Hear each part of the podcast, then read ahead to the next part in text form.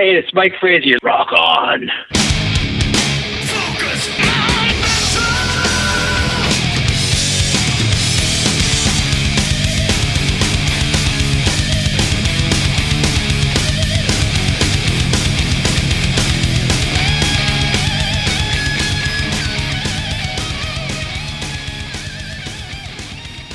Hey, Metalhead, Scott Thompson here, welcoming you to the final Focus on Metal for 2020. Yep, that's right.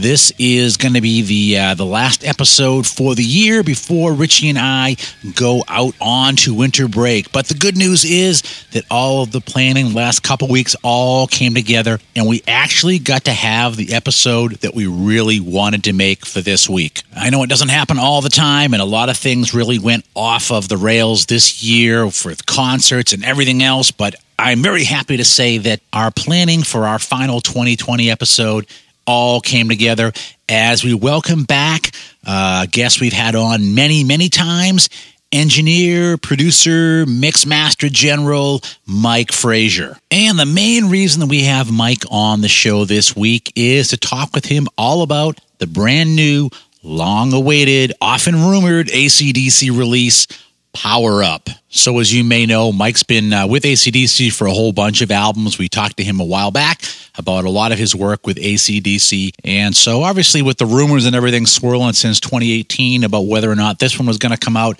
we were most eager to talk to Mike about the uh, the brand new album that he engineered and also uh, co-mixed with uh, Brendan O'Brien. So he's been in a bit of a uh, media blackout in uh, being able to talk about the album for a while. But it's it's December, and uh, you know he was talking with Richie. So you know he told Richie, hey, you know once all that's all set and I'm able to talk, I'll be more than happy to hop on the show with you guys and talk all about the uh, the brand new release, making that, and what's going on, and all of that good stuff. And of course, while we have Mike on the show, we can't leave well enough alone. Richie also took the opportunity to talk with him about a few other albums back in his uh, story career as well. So besides ACDC, we got some other goodies from some other name acts on the show as well. A little bit of backstory and uh, some tales to tell. And within that, there's also a lot of uh, referencing back to Little Mountain Sound.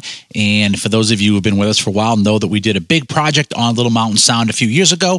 For those of you that aren't, yeah, we did a big project on Little Mountain Sound, multi episode thing a few years ago all of those episodes are available up at focusonmetal.net. When you get to that main page, scroll down and you will see a whole bunch of uh, episodes all clustered together, all about Little Mountain Sound, talking with uh, almost everybody that uh, Mike talks about in his discussion this week. But, anyways, with all of that said, why don't we actually go and take a listen to this week's discussion with Richie and engineer Mike Fraser. Hello. Hey, Mike, it's Richie.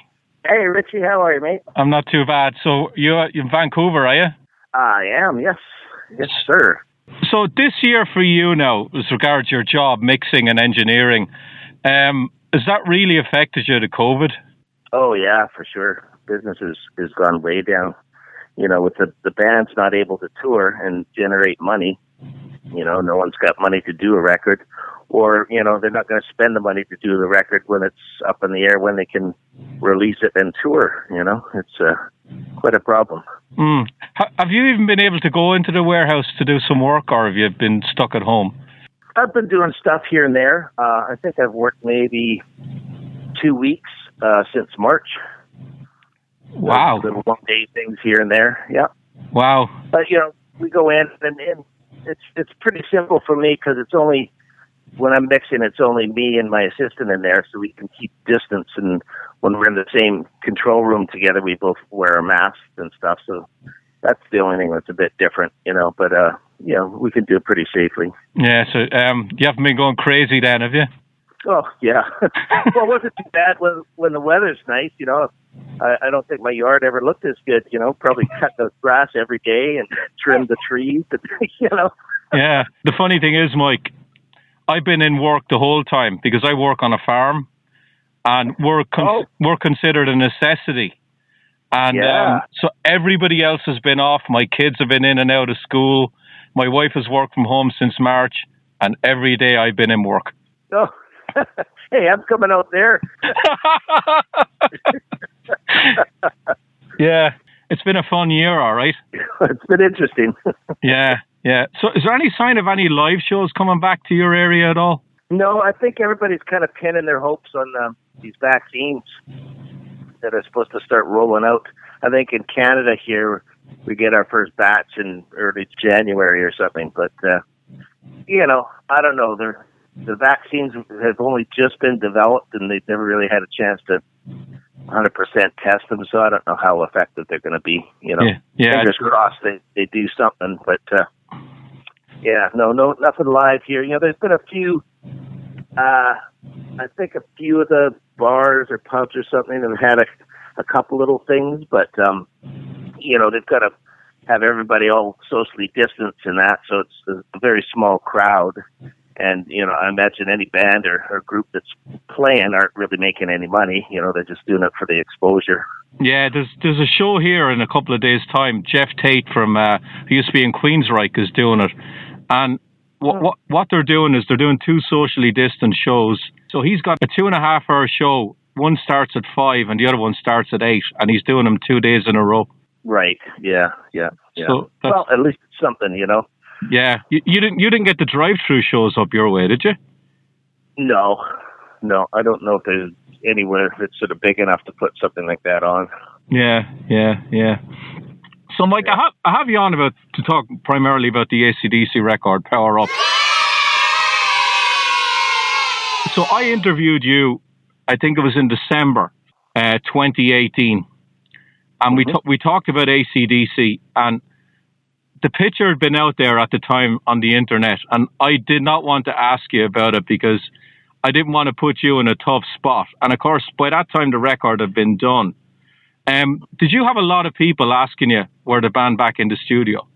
Uh, I did, especially you know once the, those pictures had kind of come out, and you know it was fairly obvious. But uh, you know, I couldn't say anything uh, until we knew what was happening, anyways. You know, and uh, you know, I it, it was about two years before this record came out, and you know, at one point there, I was kind of thinking, I wonder if it's even going to come out because you know, there's in my mind still some question, you know, who was going to be in the band for for the live touring. You know, it's one thing coming in and doing the record, but you know, who's going to tour? So um, you know, when Angus announced, uh, uh, when when did that come out? October was it? Hmm. Uh, but the record was coming out. I was like, oh yeah, excellent, great.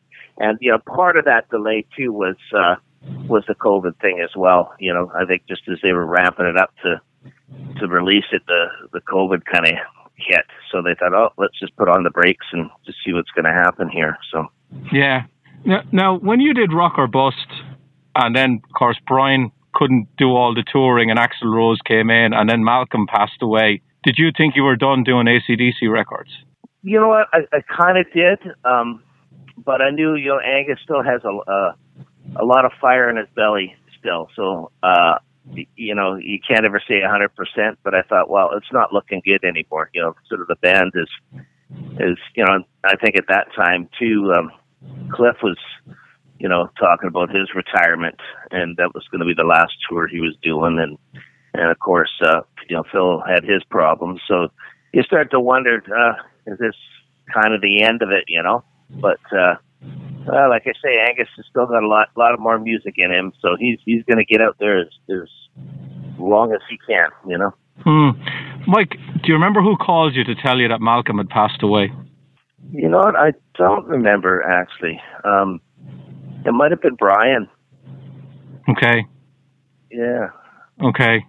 Um, you weren't able to go to the funeral, were you? No, I was going to try to. Uh, at that point, I was I was fairly busy though. Um, but I thought, well, you know, take a week off by the time you fly down there and etc. Uh, but looked into getting a plane ticket, and it was something like nine thousand dollars. So uh, wasn't really something I could afford. Mm. So, so Mike, who called you to tell you you were doing a new ACDC record? Was it Brendan O'Brien, or, or can you remember?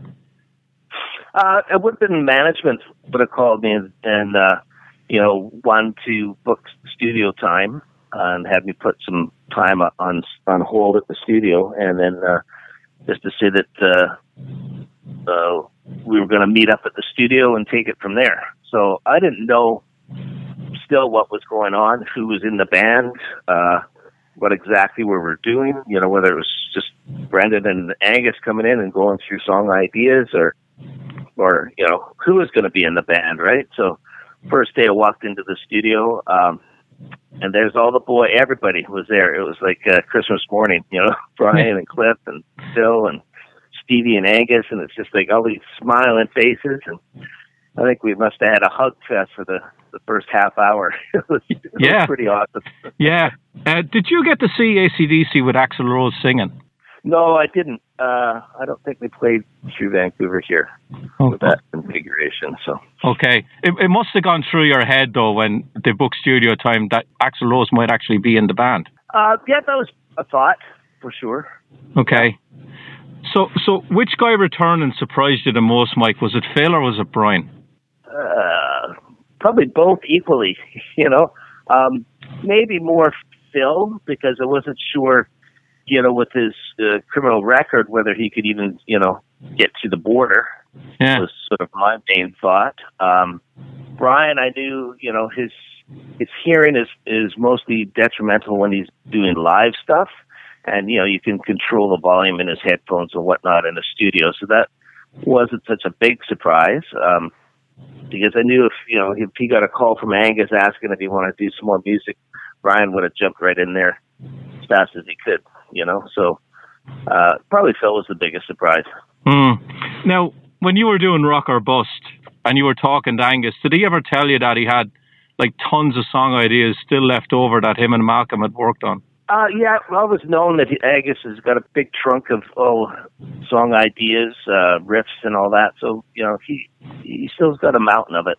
You know, uh, some of them are in various states of of um, preparedness, though. So you know, it would take a while to put it together. Uh, mm. But yeah, I knew there was more songs. Okay. In the treasure trove. yeah. Now, were you involved in the pre-production on any of these ACDC albums at all, or did the band just come in with the full tracks and just play them? Uh, the band just come in, uh, and on the records we've done with with Brendan, um, they've kind of well, no, maybe the last two Rock or Bust and this one uh, they've just kind of come in as ideas. Uh, there might have been a couple songs that were kind of kind of fully there, but generally it was just uh, just ideas. And um, you know, Brendan and, and Angus would go through and and uh, develop them into a full song state. Mm. Do the other guys have any input at all, or are they waiting around for Angus and Brendan to show them what to play? Uh, I think they just, you know, when the song was ready, they they bring it in, and everybody sit down, plug in, and say, okay, this is it kind of does this, goes here, okay, and away they went. You know, I mean, they're they played together for so long, it, it you know they don't need to rehearse the song or whatever. You know, uh, sometimes they break down little notes, you know, where the changes were and stuff, but uh, you know, they they uh, got up to speed pretty quick on the songs. Yeah. Now, Mike, when I spoke to you the last time, we talked about how they record, and it's it's it's Phil, Cliff, Angus, and Stevie record as a band.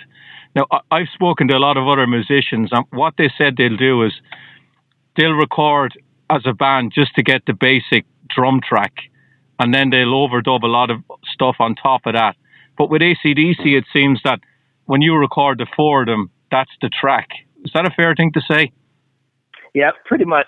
You know, because they're trying to capture the uh, the magic of the song, and um, you know, as I said, they they played so great together. Uh, we can generally do it pretty live, you know. Mm. Have you ever worked with a band like uh, like ACDC that's done that, that have taken the guitars, bass, and drums and, and kept them all? Uh, not many. There's been a maybe a couple, but you know, most of the time we do as you described. You know, everybody gets out there and, and plays it as a unit, and we basically just keep the drums. Uh, sometimes it's because you know having the guitar uh, cabinets hidden away in little closets and stuff. You can't quite get the the the bigger the biggest sound you want. So you know you're overdubbing them just to get a better sound on it. Uh, also, when they're playing live, You know, nobody's really watching their tuning that closely. So, you know, you want to kind of fix things up a bit. So you tend to just keep the drum track and maybe the bass and drums, and then uh, just overdub from there. Hmm. Do, do you think Stevie was more confident doing this record than he was Rock or Bust? Uh, I'd say about the same. You know, maybe Rock or Bust, you know, was probably, you know, thinking more, you know, the big shoes he had to fill and all that. And he was probably a lot more relaxed on this one. But, you know, Stevie's great. He just comes in and, and does what he needs to do, you know. Yeah, yeah. Now, when the guys are, are recording, is Brian Johnson there or does he wait to come in and when everything is done? Uh, Brian's there most of the time. Um, you know, he when we are on this last record, anyways, was, none of the lyrics were written until uh, the music was done, so he didn't really have anything to do. And um, we've in the past we've kind of stopped having him sing along with the band because it kind of wears him out. So when it's time to actually sing the song for real, he's going to take a day or two off. So because you know, when you're recording, you know, you're working, you know, say 12 hour day. Well, if Brian's got to sing for 12 hours, it's, that's way more than singing at a concert for three hours a day. You know what I mean? So, so we usually get, let him have his break. So he'll pop in and out as we're recording and that. But, uh, you know, if he's not needed, he's off somewhere having lunch or doing some shopping or whatever he wants to do, you know? Yeah. Now, when you're recording his vocals on this one, did you have to talk to him about how you were going to record him because of his hearing issues at all, or was that a conversation you had with him? Like, did you did you sit down with him and say, "Listen, Brian, do I have to do anything special now because of your hearing?" Uh, well, with the vocals, it's mostly Brendan doing them. Brendan had his own little room uh, up upstairs from the control room with another little desk and microphones and all that. So he uh, he would be doing Brian's vocals. I was doing you know guitar fix ups or or whatever. Um, but I know when we sing with Brian now, we don't even put headphones on him. We just have the music coming out the speakers and angle it in such a way that you sort of minimize the bleed onto the microphone. And that way he doesn't have to have anything, you know, directly on his ears and he can, you know, hear things a little bit better. Yeah. Mike, how tough is Brian on his vo- on his vocal performance? Oh, well, I mean, he's not tight. He just comes in and he gives it his all every time, you know. Um, and uh, you know, he's usually pretty quick. Uh, you know, he's just goes in there and just gives her, you know. Yeah, yeah. So does he rely on Brendan a lot then? You know, is that is that good enough? And then Brendan says yes. Is that the way it goes? Like he's not the sort of singer that says no, I want to do it again.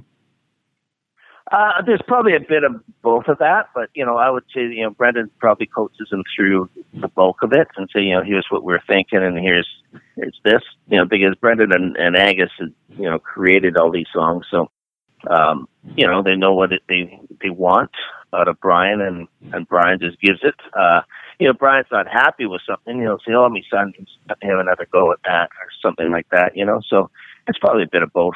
Yeah, yeah. So what are we talking about? Getting Brian laying down these vocals like uh, two or three days? Um, well, I know Brendan would sing him for about half an hour, maybe an hour a day, uh, just so that he wouldn't wear him out. Um, because you know Brian sounds great when he's fresh. As soon as he's sung for a couple of hours, sometimes the freshness sort of starts disappearing. So he had to come in, you know, maybe a half hour, an hour each day, and would grab as much of the the song as he could. And if they needed to fix or finish it up the next day, he'd have them come in the next day. And he just kind of kept going like that. It was a just a nice little easy schedule for him, you know. Yeah, and I'm assuming Angus is there when he's doing the vocals. Uh, yeah, or sometimes he'd be down with me, you know, doing a guitar solo or something like that. But uh, you know, Angus is there because Angus written all the lyrics. So you know, if there's any lyrical changes to be made, uh, if it didn't roll off the tongue or stuff like that, you know, Angus would be there and throw out his suggestions. Hmm. Mike, tell me a little bit about Brendan O'Brien as a producer because you work with a lot of guys, like you work with Bruce and Bob Rock and you know all these great, great producers. What makes Brendan O'Brien different to all of them? well, Brendan is great. You know, I think uh, one of his biggest assets is he's a, he's a really good guitar player in his own right. Um, you know, he he also writes music, so he can speak musically to to band guys or show them what he he's looking for on the guitar or stuff. So he um, he tends to like to work really quickly and doesn't let things get bogged down because you know once you get bogged down, you kind of gotta uh, get everybody you know jazzed up again to do their part because you're trying to capture you know this this great magic. You know, it can't just sound lackluster. It's got to sound like it's on fire. You know, so he likes to work pretty quick. Mm. So he, he'll pick up a guitar, go from your side of the glass, walk in, and say, "No, I don't want this. I'm I'm looking for that." He's no problem doing that. No, or he a lot of times he would sit out with the band uh, out in the tracking room, and you know the band would be playing, and he goes, um, "Hey, you know, how about if we did this change before we did that change or something?" And he'd throw that out there, and they'd try it, and sometimes yeah, they oh yeah, that's way better. Let's do that, or you know, sometimes they well, let's just stay with what we got, you know. But uh, you know, he Brendan was just really great at letting the band be the band, but you know, give them a little coaching prodding or whatever when they needed it. Mm. What about your role for Brendan as an engineer? Does he more or less leave you alone? Like, is he studio savvy? Like, does he know the way around a board and all that like you would? Oh yeah, for sure. Like he's, uh, you know, he's a, a mix engineer in his own right as well. You know, he's recorded and mixed a lot of his own productions. So uh, I know when we first met up, uh, uh, what was that first record we did? Uh, Stiff Upper Lip or Black Ice, yeah. Oh, yeah, yeah. Um, you know, we had a, a, a nice conversation about, you know, he says, I'm just going to let you do your thing, but he says, you know, uh, I like getting my hands on the board too. So he says, you know, is that going to be a problem? I said, no, not at all. We're we're here as a team doing it. So, you know, he rarely jumped in and touched the board, but sometimes he just, oh, here, let me have a little fiddle around and, and do a rough mix or something like that, you know, and then he'd have a fiddle around. But, uh, you know, generally he let me do my thing and, and he did his thing. Yeah. Mike, now the last day you wrapped up recording, you, you talked about the first day, you had all the group hugs and you were talking, you know, for about half an hour, laughing and joking and stuff. Tell me about the last day, because surely that all all the emotions couldn't have been lost on you. That maybe there wasn't going to be a new ACDC record. Now you've gone ahead and done it and finished it. What was the mood like in the studio? Can you remember? Well, um, you know, as as things got completed, like you know, when we were finally done tracking all the songs, uh, then Phil went home. So you know, people just sort of slowly start disappearing. Um, we, I guess it was just Phil that went home because we needed Cliff to stay for singing backgrounds, and uh, Stevie had to stay because he jumped in there for some of the backgrounds as well. So, uh, yeah, I guess the rest of the band was there right till the end. And, you know, it was, it was like the end of any record though. You know, you've spent all this time with somebody and then it's like, okay, well, we'll see you when we see you next. And, you know, you never know when that's going to be. It could be another five years or, or not, but it wasn't a, a big final farewell or anything like that, you know? Mm. Mike, how long does does it take you to normally mix ACDC albums? Uh, I would say probably two to three weeks. Is that is that quicker than most other bands you work with? No, it's about the same. I think. Yeah. Okay. You know, just get in there and kind of mix a song a day. Maybe it takes you two days. Okay. Song kind of thing. And th- does Angus come up for the mixes at all, or does he leave you and Brendan oh, yeah. do them? Oh, he's oh, there. Oh, yeah. Oh, yeah. He's there. Okay. Yeah. Okay. Can can you think of any one album you did with him where he was more vocal about the mixes than the other one? Uh, well, probably this one because there's a lot on his head. You know, I think this was the first record that he didn't have either of his brothers to bounce off of. You know, yeah. I know for the last few years he couldn't bounce anything off Mal, but uh, I don't know if he's him and George stayed in touch. But you know, he really felt alone on this one. Like the whole weight of the the band and everything was on him on this one, and uh, you know, he really you know stepped up and and did a brilliant job. Mm. Mike, is there any story about Mal that stands out? A funny story? Like you've done a lot of records with the guy. Um, I know he was the leader of the band, him and Angus, but it was more him than Angus who was the leader. He's the older brother. Um, is there any funny story you can tell me about in the studio with Malcolm? No, I mean, uh, not nothing really comes to mind. You know, Mal was just really, really great at uh, kind of leading. Like it, you know, it was always him and Angus, but I know Angus looked up to Mal. So you know, whenever Mal would say, "Hey, hey," he says, "We we should uh, tweak your guitar sound a bit." He's you know sounding a bit you know glassy or something like that, and so Angus would play a bit, and then Mal said, "Yeah, yeah," said, "Let's dial that up a little bit better," or, something. You know, they'd always.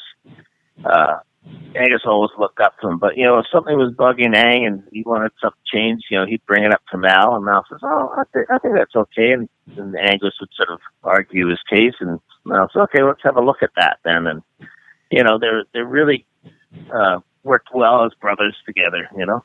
Hmm. Is Brian the Joker in the band? Oh yeah, for sure. many, many, many times I told Brian, you know, when he's uh, when he's done with his musical career, he's got a full career as a stand-up comic. he, he's always got some joke going. Yeah, yeah. Mike, I got some other que- questions I want to ask you about about some other records you did. Um, mm-hmm. I can't leave you go without asking you about um, Eddie Van Halen. We're not worthy. Of course, you you mixed the Balance record that Bruce Fairbairn produced. Um, yeah. When you were mixing that record, did, did you see Eddie a lot during that pro- time? Oh yeah, yeah. Uh, Eddie and Alex would come in, you know, every day when I have a mix ready. They'd come in and listen and and uh, check it out and yay or nay it. okay, okay. So, so tell me about tell me about Eddie Van Halen, the guy. Everyone knows about the guitar uh, player, but tell me about him as a person. Oh, he was a, he was a great guy. Um, like for that record, I had um, I had been uh, in LA at, at Eddie's home studio, and we were doing up demos. That's how I first got involved with that, and recording demos and and hanging out and all that. And then um, then I think that's when I had to go to New York to do an ACDC record. Funny enough, and they would said, "Oh well, we need to find a a producer for this." So I suggested, and I put them together with Bruce Fairbairn. So the the plan was was once I was done the ACDC record, we'd jump into the studio and, and do the Balance record. Um, but I guess when Bruce got involved, things pro- progressed quicker than planned, and so Bruce decided to go in and have the record recorded. So they went in and recorded it all, and then by that time I was done the ACDC. So then that's that's when I came in to mix it. So I had I had lots of time hanging out with Eddie. We used to we used to go golfing quite a lot, and uh, you know, it was it almost felt like he was a a, a brother to me. Wow. What was the relationship like with you and Alex? How different are they as people, Alex and Eddie? Um, they're pretty much the same. I would say Alex is a little bit more uh, withdrawn. You know, Eddie's a little more flamboyant and out there, and Alex is a little bit more withdrawn. But you know, he's a he's a great guy as well. We'd have uh, quite a lot of laughs, and you know, he's got uh, uh, you know, like he likes taping his his snare drum completely up with with duct tape, and that's how he gets his sort of little kind of honky plop to it, you know. Um, so that was that was interesting. We did the we'd work a bit on on getting the snare sound he wanted. You know, it was a bit uh, unorthodox that I had, how I had done it, but uh, you know, we ended up with something that we both loved. So that was always a, a good thing. yeah. Did, did did Sammy Hagar not come to this come to the mixes at all? Did you have any contact with him? Uh, I did have contact. He would come when we were doing the rehearsals, uh, you know, and throw some vocals down. So you know that was cool. But no, for the mixes, it was just the brothers. Okay. And did Eddie did Eddie want much changed when you when you mixed the record? You're saying Alex with his with his drums, he wanted them to sound a certain way. What about Eddie? Uh, well, usually, you know, when they came in to listen to the mix, they, they generally like it. Like, you know, it's probably ninety percent there, and and Eddie might say, "Hey, can I have a little more effect on my guitar, or can I have less effect on my guitar, or uh, you know, can you get the vocals up a little more?" And just little little uh, finalizing tweaks like that. But uh, you know, generally everybody was pretty happy with how it's going. Mm. Eddie Eddie at that stage must have been uh, pretty savvy about working in a studio. He had his own studio for years. He must have really known his way around, like oh, a, yeah. a board and everything. He must have been really super smart about all that stuff.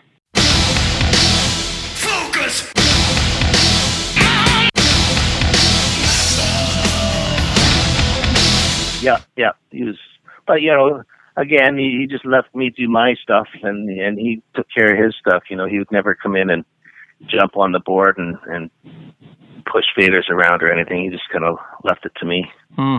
So where did you say you mixed that, Mike? Balance. That one we, we mixed in L.A. at the record plant. Oh, okay. So you never went to fifty one fifty, did you?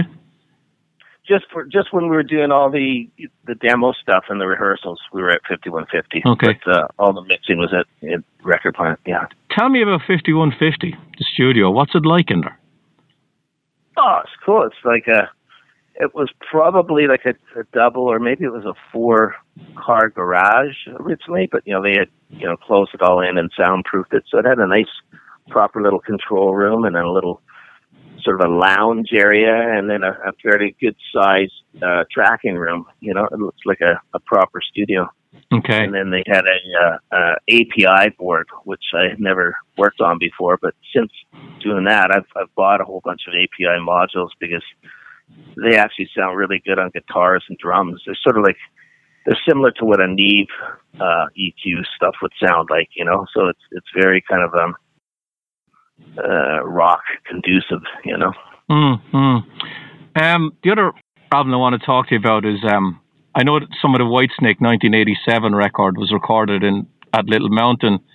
Um, was Keith Olsen there doing that? Can you remember? No, he wasn't. No, it was uh, Mike Stone was producing and engineering it. Okay, so did you know Keith at all? Because I know he passed away earlier this year. No, I didn't know Keith. Um, I don't think I've ever even met him because you know it's tough meeting other producers and engineers is because you know you're usually in a studio working and, and unless you're working in the same complex you never you never run into the guys you know? Yeah yeah. Did did you do any work on the 87 record yourself or were you just working with another band in a different studio? No i was there for the whole thing. I was assistant engineer at that point so i was assisting mike stone. Okay so, so there so who who who was who was there? Did Sykes do all the guitars there? Was Coverdale there at all? Yeah, yeah. Uh, they both were there. Uh, we did all the drums there with Aynsley. Um, um, and yeah, no, everybody was there. Uh, I think we had most of it recorded and uh, went to do some vocals. And then David had caught a cold or something and and and couldn't sing, so he decided to go down to Miami and sing. So he took off, and we were still there doing you know guitar solos and all that kind of stuff. And then we started sending tapes down to David to sing, and uh, somewhere along the line, that's where it sort of all derailed between David and John. So I don't know what happened between them, but you know. You did you get a sense of friction at all with David and John when they were in Little Mountain?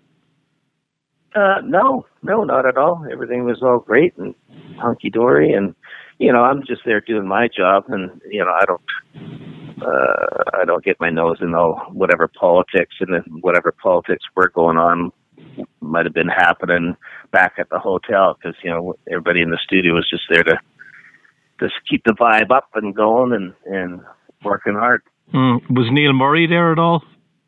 Yeah, yeah. Oh, so you, so you had the four, you had the four, the guys who recorded the record, all four of them were there. Yeah, everybody was there. Yeah, it was, it was fun times. Okay, tell me about Mike Stone, um, just for a few minutes, Mike, because I've had a couple of guys on who've worked with him, and they haven't had the best experience with him. Um, mm. Tell me about your experience working with Mike and Mike doing that record. Uh, Mike was a sweetheart. I mean, he was such a kind, soft-hearted person. Um, and for me, he was very easygoing. You know, he uh, he would do all the EQing and and mic placements and all the stuff, but he had me, you know, run the tape machine. You know, he was uh, English, so it was kind of more of an English thing. Is you know, your assistant was the tape op as well. Uh, so back there, it was you know the, the analog machines, and you know, as the band's out there playing, if there a mistake happened, he'd have me stop the tape, rewind it, and play the tape. And right where the mistake happened, he we'd punch in everybody uh, on the thing, and and it's it's pretty difficult to do because unless you time your punch correctly, it always left a little blip on the tape, you know. Uh, but if you're good at it, you could get it in without flipping, and I guess I got pretty good at it because uh, he just couldn't get over that. You know, we could keep doing that. Uh, so that was fun. You know, it, I felt like I was part engineer then instead of just sitting there waiting for a, uh, you know, to go up a mic or patching a, a cable for him. So it was it was a fun record. Mm. Can you remember what what equipment John Sykes used? Because the guitar sound on that record is monstrous.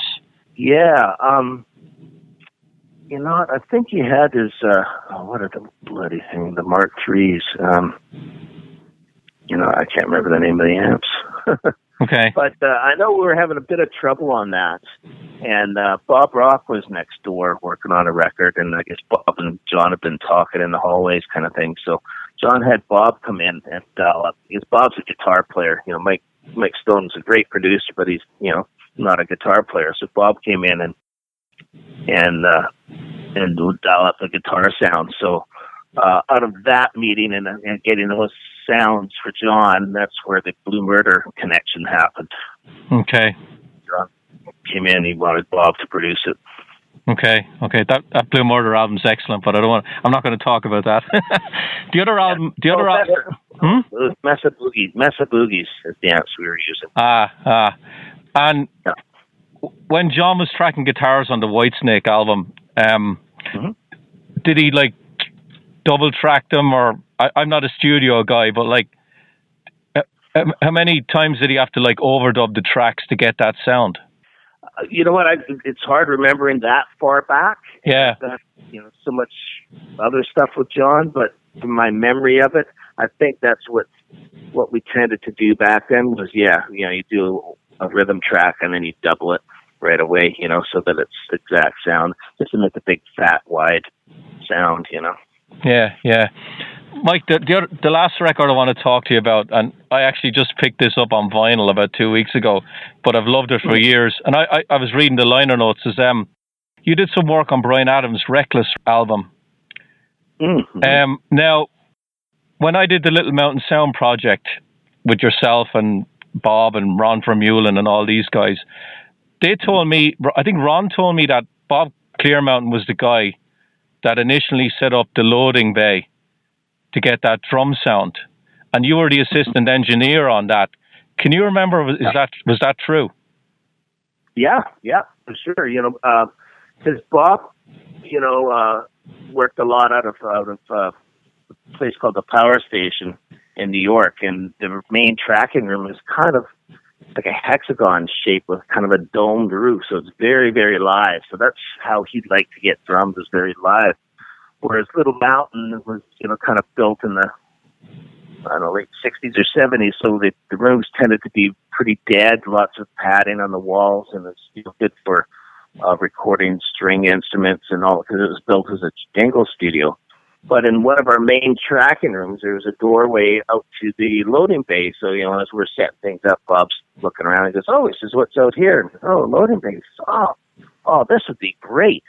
Um, you know, problem is, is if you set drums up in that room, it's too uncontrollable. So what he had us do is, is open the side doorways and then with, uh, baffles, you know, the baffles would be probably about six feet high, I guess we would make a like a tunnel out to these doorways so the drum sound would fire out into the the loading bay and you get this big loading bay sound. So that's what we did on those records. And then uh you know uh the rest of us kind of thought oh hey that's a great idea. So you know started using that a lot on records. And i think that was one of the things that attracted a lot of the, these big bands that came to vancouver was the drum sounds. Yeah when bob suggested setting up the drums in the loading bay what did you all think? Like, did you think he was crazy? Well, you know, I don't think he set them up in the loading bay. He said, "Let's just open this door," and we thought, "Hey, well, that's a great idea because I know in the past, you know, Ron Obvious had had uh, set up drums in the load and recorded them in there for loading bay sound, but we never, I guess, we never twigged to, hey, have the drums in a in a nice controlled room, you know, very dry, but you've also got the option of adding, you know, the uh, the spillage from the loading bay, so you can control, uh, you know, that loading bay sound by having the drums not in the loading bay, you know. So that was the the one thing that we all went, wow, that's a great idea. mm-hmm. Mike, do you still keep in touch with uh, a lot of the staff that worked at Little Mountain? Yeah, here and there. You know, we, uh, you know, mostly sort of Bob and Ron. Um, uh, two of the other main engineers was Roger Monk and and uh, David Hayes. So we, we still talk fairly regular. Um, there's a bunch of staff that have kind of moved on and and some have, have passed away. So uh, we've always talked about having a, getting a, a little mountain reunion going or something, but we never never quite get there. And then this COVID hit, and you know, just get on with your life, I guess. But you know, it was a very we were a large, happy family. You know, it was the, the success at Little Mountain was due mostly to the staff and not so much the building and the and the gear. You know. Yeah, yeah. And I just want a final ACDC question before I leave you go, Mike. I'm going to put you on the spot here. You've done a lot of ACDC albums since The Razor's Edge. Do you have a favourite? Oh, geez. uh, I, I don't know if I do. You know, I think uh, I have my little gem of songs here and there, but uh, you, know, once you've worked on something, you know, it's probably a lot like a a chef or a cook. You know, you put all this time and love into creating something, and then it's to feed somebody else. You know, like you might have your little nibbles as you're making it, but mm-hmm. once it's made, you know, uh, you know, I don't go back and listen to the records very much. Once okay. it's done, you know. I was going to, I was going to actually ask that. Did you do you actually mm. listen to, to your to to your work that you've done over the years at all? Probably not, because you know you listen to it and and when I listen to it, I hear all the little blemishes. And things. oh, I wish I wish I would have done that. Oh, I could have done that better. You know, so it's just it's kind of painful to to listen to your old work. You know, uh, it's nice when you hear it come on the radio or something. Like I don't change a channel or anything. It's like, oh, hey, that sounds pretty good on the radio or whatever. But uh, I don't purposely go and put it on to listen to it for sure.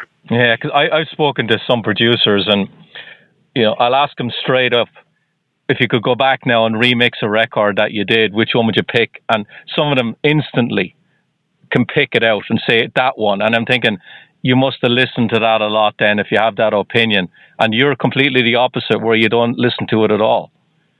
No, no, I don't. Time to move on to the next one, you know? Yeah, yeah. What, what was the hardest ACDC record to do? Was it Ballbreaker? Yes, I think that was. That was uh, that was a difficult one for sure. Just um, the title of the, the title of the record gives it away. It was a ball breaker yeah, to do. Yeah, maybe at first. Because I think Rick yeah. Rick Rubin is completely the opposite to the way Brendan produces. Yeah, yeah. Um, you know, Rick was pretty hands off on it, and uh, you know, we had spent six months in um, in New York uh, trying to track the record, and and we were getting nothing from it, so we had to move to LA. Or not six months, six weeks in New York. So then we had to move to LA, and then redo the whole record again. So you know that isn't the kind of record that ACDC usually make. You know, it's usually get in when you're playing the songs, they're fresh and all that. But after you know playing all through the songs for six weeks in New York and not keeping anything and moving to LA and starting all over again was a bit of a kick in the nuts, to be honest. You know, so it, it's you know we got through it and it, and it turned out to be a great record, but it was it was a harder one to make than, than any of the other ones for sure. Yeah, there's always something I forget to ask you, Mike, and I want to ask you about something. David Coverdale has said for years, and it actually might come to fruition. He's been talking about doing a re-release of the Coverdale Page record with bonus tracks. Um, now the bonus the bonus tracks are out there. I've heard some of them on YouTube, and I, I think there's 12 songs on the record or 11 songs. You must have recorded probably 14 or 15 or 16 fully full tracks for that record. Would that be right? Again, you know, I don't specifically remember, um, but that would be typical what you would do on a record was, you know, if you're aiming to have 10 to 12 songs on a record, you would have, you know, 12 to 14, maybe 15 songs recorded because quite often, uh, you know, for uh, foreign releases, they'd add a, a bonus track on. So you'd always record more, uh, than what was needed for the, for the record. So, you know, that'd be a good good statement. Yep, it's probably extra songs. Mm. Now, Jimmy Page done all the Zeppelin records. Fantastic producer, engineer, the whole lot. And you're working, you're working with him, right? Yeah. Tell me about your relationship with Jimmy because did you sit down in the beginning and did Jimmy say to you, "You're going to be the one who's doing all of this. I don't really want to get involved," or was it a collaboration? Can you remember? Uh, I think it was just more of a collaboration. I don't remember any sort of specific sit down and meeting. Uh, I do know I was pretty intimidated the first couple of days. You know, Yeah. I'm sitting there next to Jimmy Page, the Jimmy Page, and uh, and you know, as co-producer of the record, you know, sometimes I'd say, "Yeah, I don't know if that's good enough, Jimmy." Try that again. you know, like that was hard to come out of my mouth, you know, because it's like you know he was the master. Like it's so look up to him and still do, you know. You, you think guys like David and, and Jimmy, they'd be the guys that, that know that they have a better take in them, though, and it wouldn't really come from you to tell them, would it?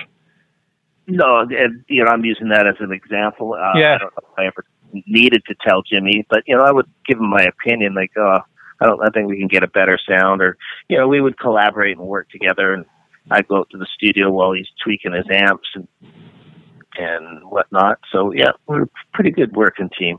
You know, it's a funny story, and I, I can't remember if I've told you this one, but uh, we had gone down to Miami to finish doing all the overdubs, and and we wanted to do it pretty relaxed. So we would work say from noon till 4 p.m. every day and then have the weekends off. So, you know, we'd come in one day and, and work all day just doing guitars, or one day we'd just come in and do all vocals. So one day we'd spend the day doing these acoustic guitars, probably six or eight different takes of these acoustic guitars.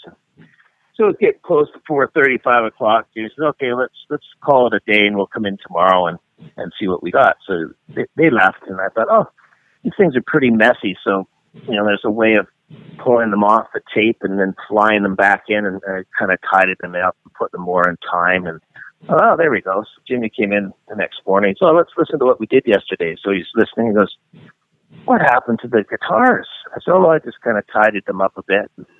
He goes, "Well, put them back." I had to put them back. That was a great lesson for me. that to they don't necessarily have to all be in perfect time and and all that. It's it's about the vibe, and and who's looking to create the vibe. So I've never forgot that lesson off him. Is he the type of guitar player, Mike, that he, he won't add guitars? Like a lot of bands, they'll want to la- more guitars, more guitars, more guitars. Like he'll actually strip it all back if the song calls for it.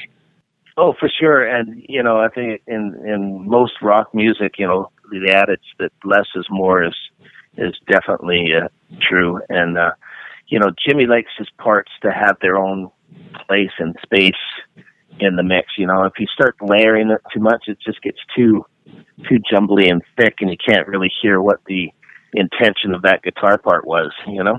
Mm. Did he take out any guitars and he said, "Oh yeah, I used this one on Led Zeppelin three or Physical Graffiti"? Was there any of that?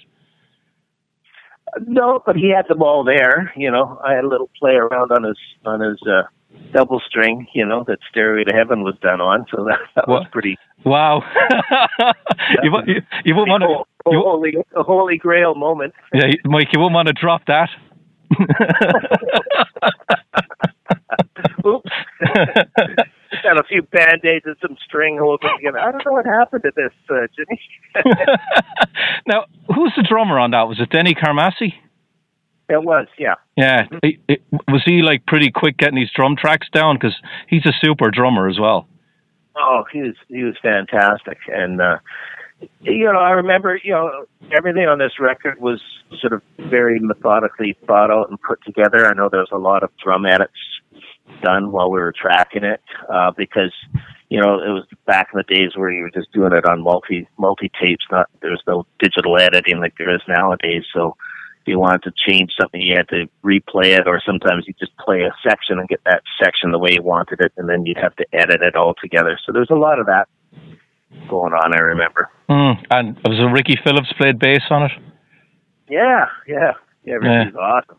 Yeah, yeah. And was who was there more for the recording then for the, the, the drum and the bass tracks? Was Jimmy there the whole time, or, was David there the whole time? Can you remember? Yep, the whole the whole gang was there the whole time. Okay. We were almost, you know, all there together. Uh, David and Jimmy uh, every day. I don't think we were at the studio unless both of them were there. You know, until we're in Miami, and then you know, if, when we're in Miami, if we're just doing a guitar day, David wouldn't come in. He might pop his head in here or there, and vice versa. If we're doing vocals, sometimes Jimmy wouldn't come in, but uh, generally it was the all hands on deck. You know. Mm. Why'd you move to Miami, Mike? Why? Yeah. Uh, well, because David and Jimmy both lived there at the time. Okay. So what was done uh, in Vancouver, and again, you know, they wanted to take their time on this record. Like I think from top to tail is a year and two months or something it took us to do the record. So they did, you know, they wanted to be closer to home while they were doing all the little bits and pieces. So once we got the tracking done in Vancouver for the the loading bay sound and everything. Then we moved everything down to Miami, and I think we're Miami for like nine months. that must have been the longest you've ever done on one project. Yeah, for sure. Okay. For sure, longest. Usually it's about you know six to eight weeks on a project, so that was uh, quite a bit longer than normal. Yeah, because like with a project that long, you can kind of lose yourself after a while because you're so involved in it that it's kind of hard to stand back and listen to it with fresh ears. Did, did you ever experience that at all, or like w- when when you say you were doing it for that long, was it constantly doing it for that long, or did you get breaks in the middle of it, or how did that all work? Can you remember? Well, like I say, when we were in Miami, you know, we'd work, you know, maybe four to five hours a day, five days a week. So that wasn't long at all because you know usually you're working twelve hour days, seven days a week. So that was one reason why it, it stretched so long. Um, for nine months, you know. And yes, it does get to the point when you work on a record for that long.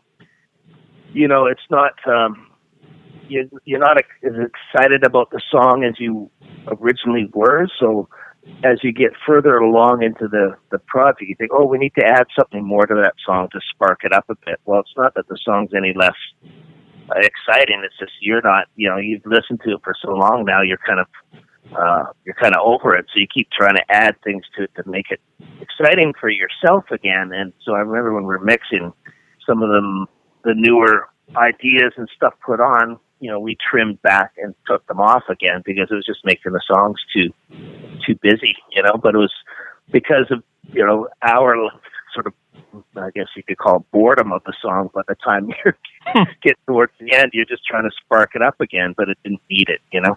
Yeah. Um, did you have any? Did John Kalodner come down at all at any stage? Uh, yes.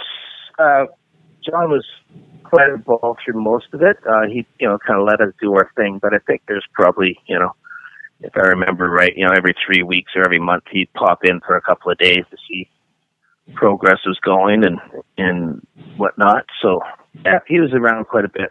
Hmm. And he was was he pretty open about his opinions on things, or can you remember anything like? Do you remember him saying anything to you like I, I don't like that? Because I think he was the guy that was looking for the hit singles more than anything. And you dealt with John beforehand, didn't you? Oh yeah, yeah. We've done a lot of work with John. You know, the Bruce Fairbairn, Bob Rock days. Uh, yeah. A lot of our records have gone through with John. So you know, John's quite opinionated. You know, when he he has a thought, he he gives it to you, and he's not he's not musical. So sometimes you have to uh, understand what he means by it. You know, um, but you know, he's he's got a good ear. He knows he knows what he wants when he hears it.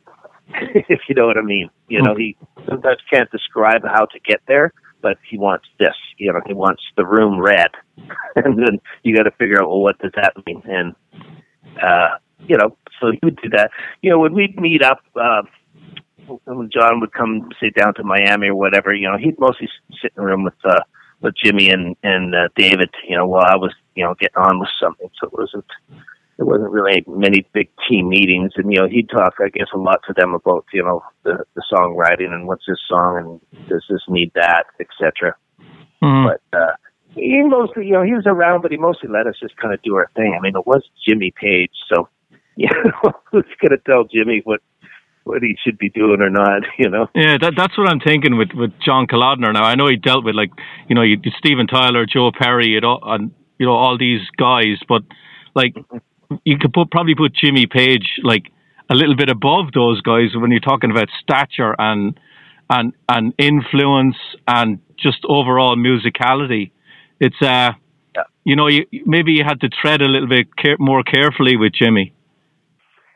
Not so much that, but there, there's just sort of the, the respect of Jimmy's production. You know, all yeah. the stuff he's produced. Yeah and you know you've got to give him the full credit for that. So again, you know there isn't many ways to say, uh, no, Jimmy, you need to do it this way. you know, it's like you kind of got to give Jimmy the, the you know bow to him kind of thing. You know. Did did Mike? Did you get a chance to sit down with Jimmy? And ask him questions about recording the Zeppelin records because you must you must have been curious about it, being an engineer yourself. Uh, yeah, I, remember quite a quite a few times. You know, sometimes we go off and have dinner together, or or sit at a pub or whatever. So yeah, there's there's a, quite a few things we, we chat about. You know, uh, he used to always tell me that um, you know there there would never be a, a Led Zeppelin reunion with John gone. He says, you know, uh, it just wouldn't be the same thing. John was a, a giant uh, part of the band, and um, you know, he says, you know, that's why they've never really done a full proper Led Zeppelin reunion. You know, it got close once with Jason, John's son, but mm-hmm. uh, um, that's the main reason. He says, no, he says it wouldn't be, it wouldn't have been Led Zeppelin without John Bonham there. Mm when you ask, can you remember a, a, question you asked him? And I'm again, I'm picking your brain. I'll leave you go in a minute, Mike, because I got to get back to work myself. Um, do you remember asking Jimmy a question about how something was recorded back then, like say on the on the debut album or, or the albums after that, and you were amazed at how he was able to get that sound? Like you're like, wow, you were you got it from doing that in the studio because you're talking about technology back then, late sixties, early seventies a lot different to like mm-hmm. the 80s when you came up in Little Mountain and even the 90s when it, when everything went digital. Like, right. do, you, do you remember asking Jimmy a question about something that they recorded back then with Led Zeppelin and you were amazed at how they were actually able to get the sound? You know, I don't really remember a specific time doing that. I know, uh, you know, sometimes uh, on the Coverdale Page record, he would do what he used to do back then, and and that's uh, run this thing, um, his guitar signal through a couple of, uh, I think they're called memory mans, basically little tape uh, slap um, boxes. You know, you put a guitar in, and it, it, it's got a tape slap to it, and you can put a little chorusing on it or whatever. So you'd run it through a couple of those, and overdrive one so that it would get a little bit distorted, and come out and and go into a guitar cabinet or whatever. So you know, we we experimented a lot with that, and then be like, oh yeah, that was the song, the same sound as you got on, uh, you know, blah blah blah song on, on one of the Zeppelin things. So you know, that was kind of cool, but we never really sat down and, and talked and, and never really picked his brain, you know. Mm-hmm. Well, Mike, I'm going to leave you go. It's been a pleasure talking to you again. Oh, oh, it's a pleasure talking to you, Rich. And uh, hey, thanks for sorting out my uh, my cell phone uh, reception here. It's been, it's been good today. it's you know what, Mike? It's been it's been perfect. oh, excellent. Well, it must be you, mate. yeah, yeah, yeah. Well, hopefully you'll be back in work soon and keep doing what yep. you're doing. Cheers, mate, and you stay safe out there. All the best to you and your family for the Christmas coming up too. You too, Mike. All right, I'll talk to you again. All right. Cheers, Richard. Right. Okay. Bye. Bye. All right, metalheads, there you go. Our latest chat with uh, engineer Mike Fraser. Always great to have Mike on the show. I am, like I said at the beginning of the show, so glad this worked out because I figured there is no better way to end 2020 than this awesome discussion with Mike. Brand new ACDC. Go out and pick yourself up your own copy of Power Up. I got to confess, I bought both the CD and the vinyl. And if ACDC wasn't enough of a discussion with Mike, uh, you know, we also had. Um, remembering some Eddie Van Halen and going back to some classic 1987, a little bit of Jimmy Page story in there as well. I mean, come on. What a great way to uh, to end it. Lots of good information, lots of fun stuff, positive stuff to cap off a, a pretty crappy dumpster fire of a year.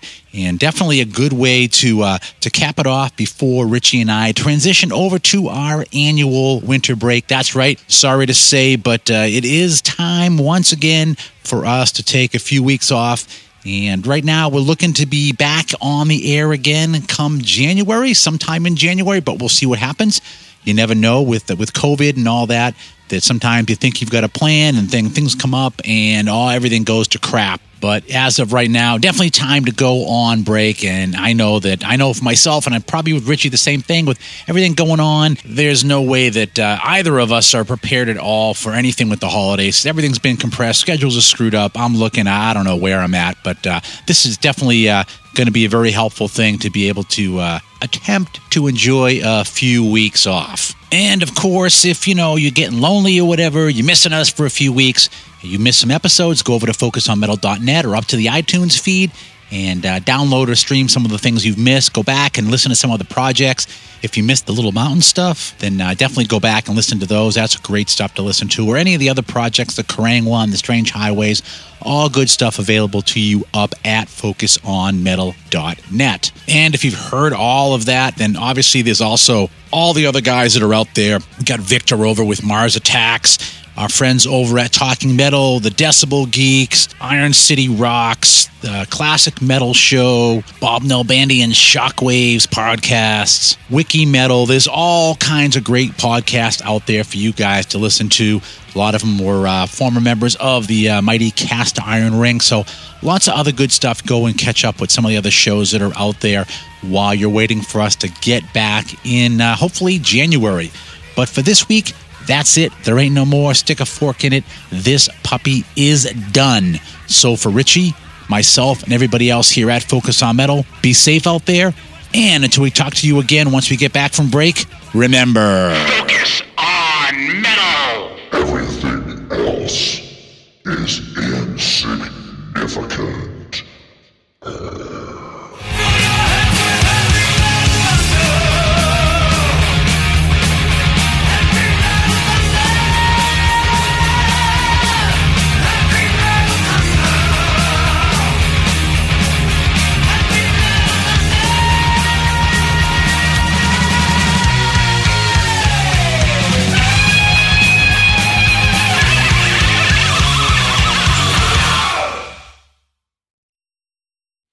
still here? It's over. Go home.